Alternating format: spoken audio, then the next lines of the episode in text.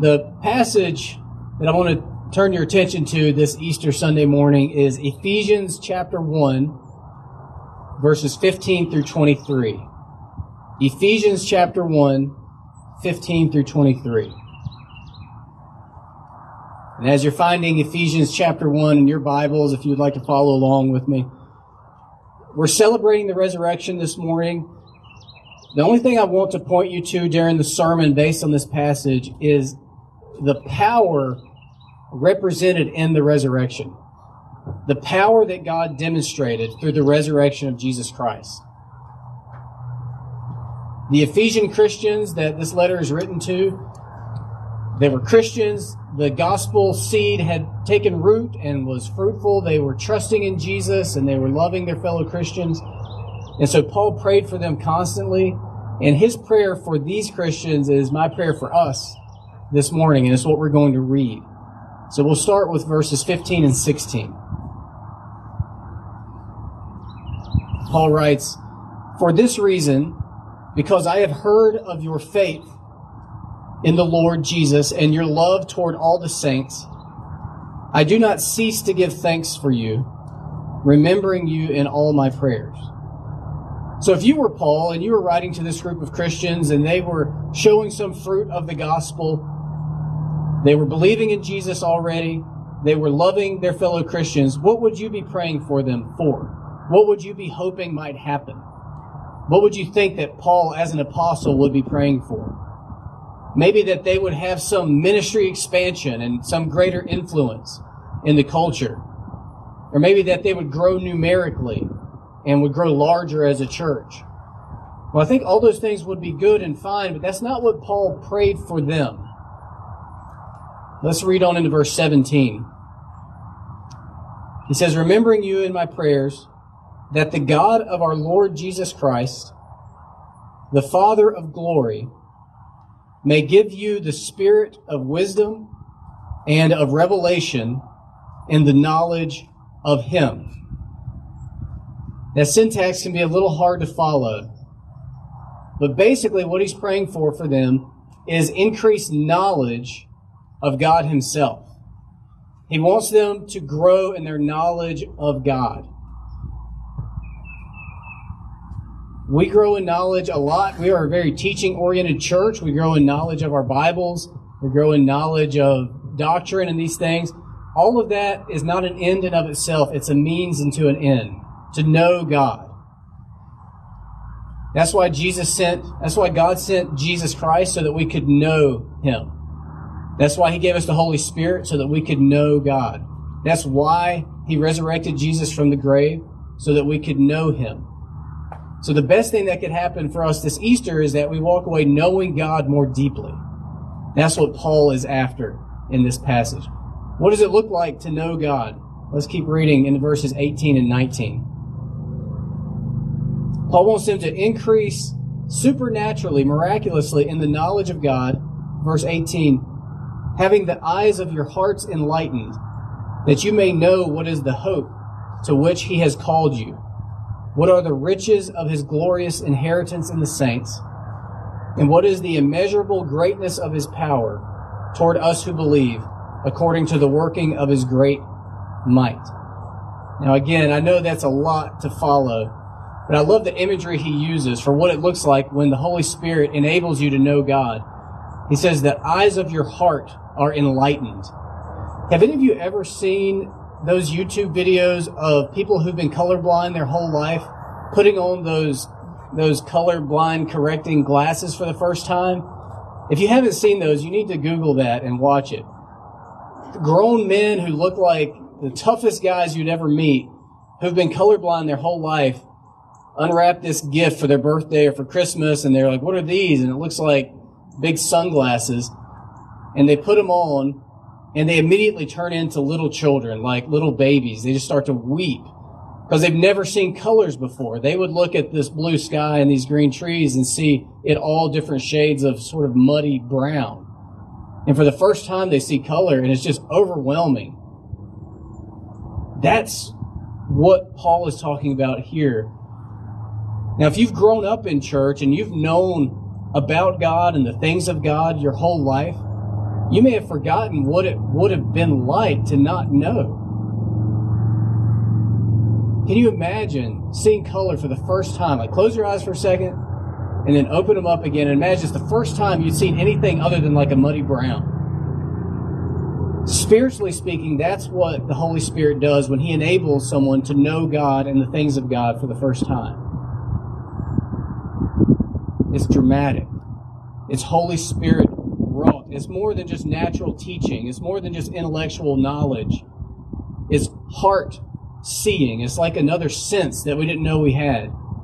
In our hearts, we are enlightened to be able to see God, to see the hope that He has brought about for us through Jesus Christ, the inheritance that awaits us, and the power of God toward us, which is what we're going to dwell on this morning. He says it is immeasurably great. God's power toward us is immeasurably great. You can measure electrical power in watts, I guess. I'm not an expert. You can measure physical power and strength and speed. You can measure national power in a nation's resources, their economy, their military. You can measure social power and influence and likes and follows and whatever on social media.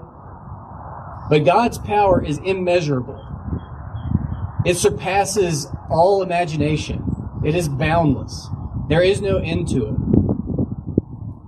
And what is the highest demonstration of God's power that we have? It's the resurrection of Jesus Christ. That's what Paul is getting at. So he wants, God wants us to grow in our knowledge of him, particularly how powerful he is, by remembering the power he demonstrated in the resurrection of Jesus Christ.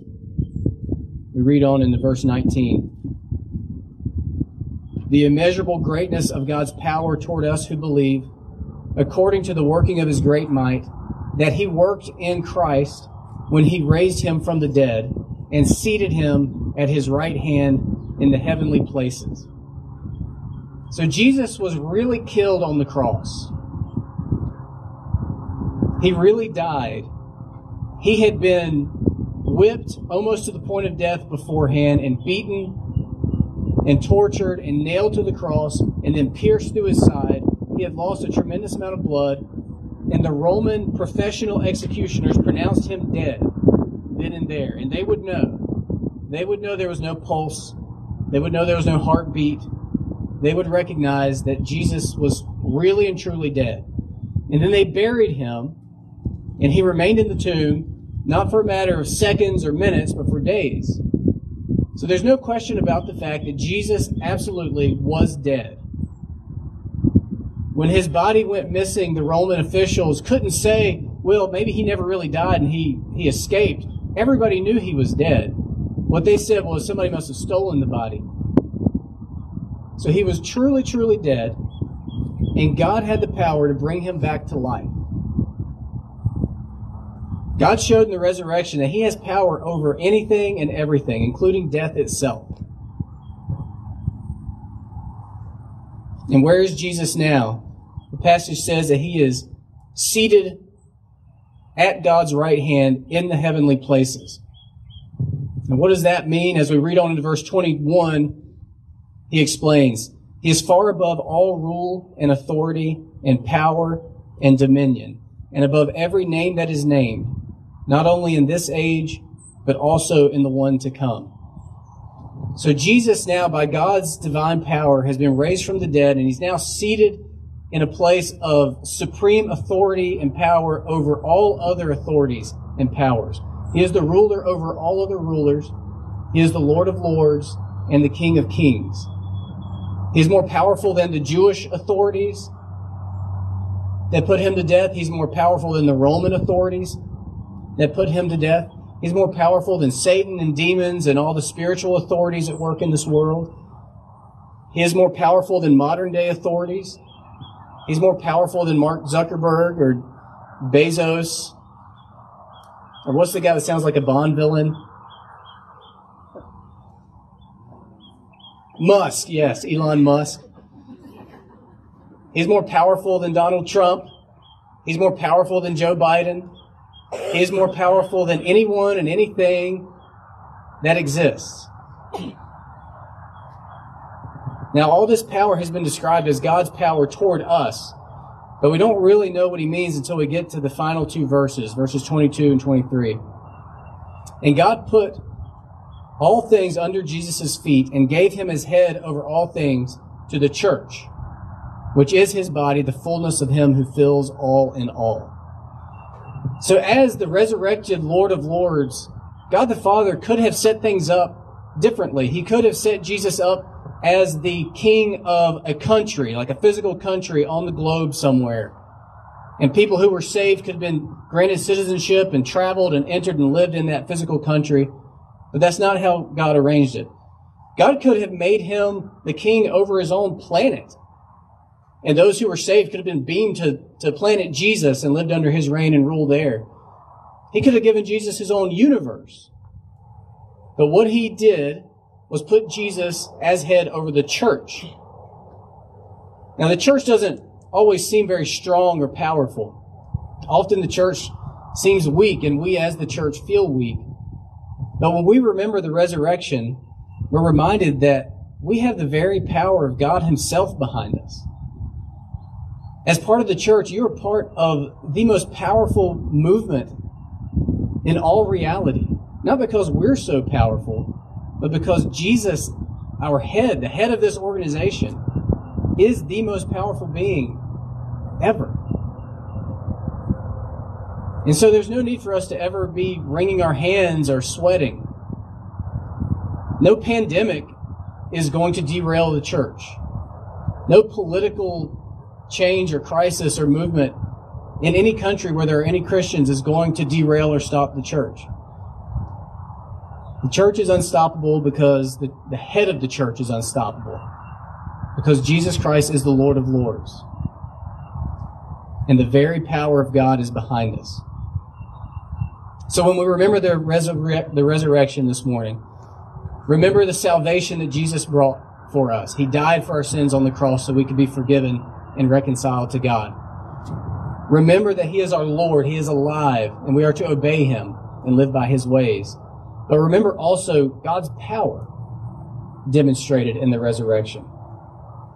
That Jesus is now superior to every other individual, and that He is the head of the church. Remembering the resurrection should give us a strong backbone, should give us zeal, should give us confidence, a peaceful stability when everybody else panics. Because we're following Jesus Christ, the resurrected Savior and Lord. Let's pray. Father, thank you for the resurrection and thank you for your word. Lord, I pray that you would let us leave here with a sense of your power and that the resurrection would not be mythology for us or sentimental, that it would be real, historical fact that would give us strength in our real day to day life as Christians. We ask these things in Jesus' name. Amen.